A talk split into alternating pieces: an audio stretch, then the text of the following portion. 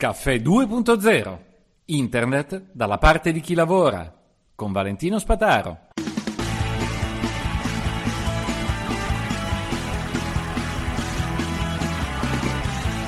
Buongiorno a tutti. Qual è il browser migliore per navigare online? Li sto testando da un bel po' di mesi e ne- devo dire nelle ultime settimane eh, ho avuto una novità che voglio condividere con voi. Sto sperimentando questo, mm, uso Mulvad e eh, LibreWolf che sono due eh, fork di Firefox sostanzialmente, che nascono con molta più protezione.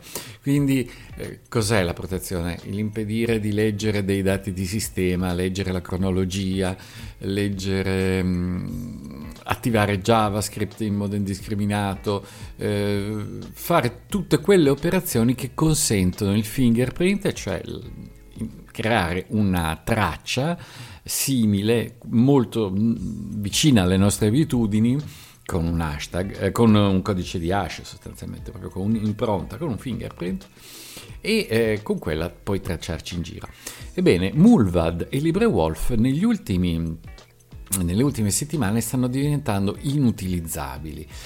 Perché Cloudflare mi blocca continuamente la navigazione in modo estremamente fastidioso e antipatico, tanto che lo stesso eh, captcha che, che, loro prevedono eh, diventa antipaticissimo, scomodissimo da usare, praticamente devo ruotare un oggetto perché prenda la stessa direzione di un altro disegno ed è una cosa che richiede una decina di clic, magari di tempo, spesso la posizione non è esatta, ti sbagli e veramente in questo momento Cloudflare mi sta rallentando moltissimo se utilizzo LibreWolf e Mulvad. Se utilizzo Firefox non ho assolutamente gli stessi problemi. Eh, quindi, se parliamo della famiglia Firefox, devo dire che Firefox in questo momento viene tollerato dal web, ancora, è ancora utilizzabile, ma questo probabilmente perché ha ancora tanti collegamenti, tanti traccianti con Google e eh, sono strumenti sostanzialmente con i quali loro monetizzano, sia ben chiaro.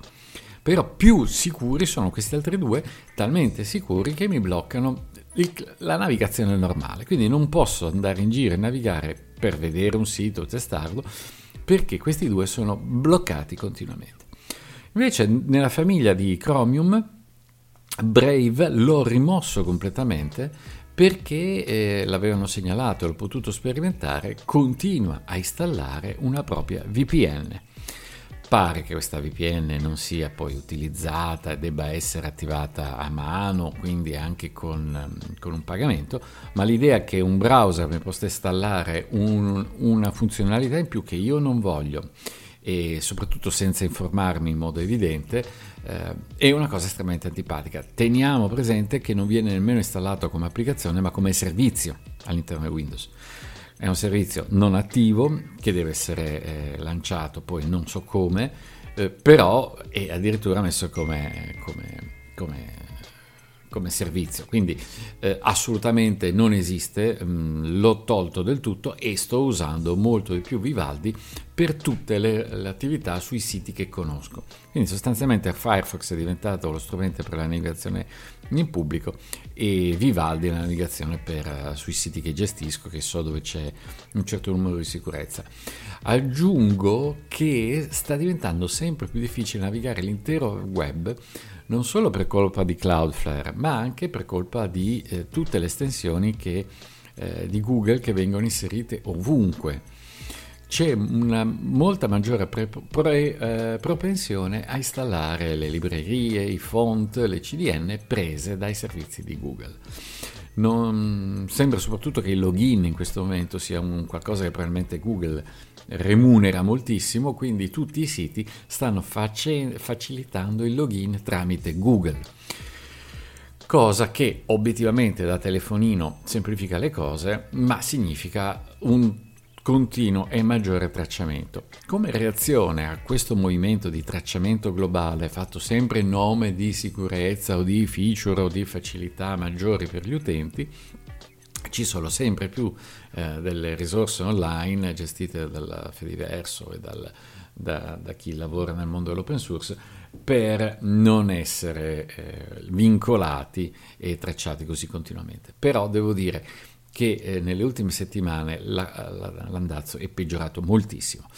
Tenete presente che tutto quello che è il mondo di Chromium, quindi Chrome, eh, Google e, eh, e tutti gli altri, vanno a perdere in queste settimane anche la possibilità di bloccare il collegamento a, prima ancora di scaricare, prima ancora che vengano mh, eseguite le app. In poche parole, io vado eh, su una pagina, mi spiego meglio, vado su una pagina, quando do il collegamento, una volta eh, prima di arrivare a collegarsi, le estensioni potevano intervenire e bloccare il collegamento.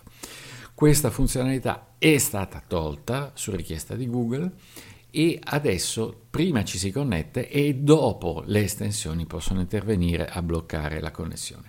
Questo fa sì che se anche non c'è uno scambio di dati immediato, c'è comunque una connessione, c'è l'indirizzo IP e quindi si riesce a trattare tutti tramite indirizzo IP.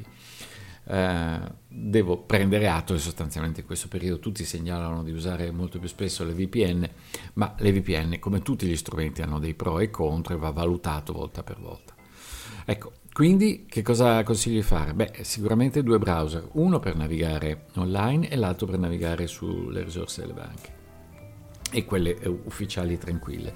Per tutto il resto fare molta attenzione perché anche i siti delle banche e tutti i siti più sicuri hanno sempre più traccianti di parti terze e questo dovrebbero capire le banche che non è affatto un modo per dare più sicurezza agli utenti.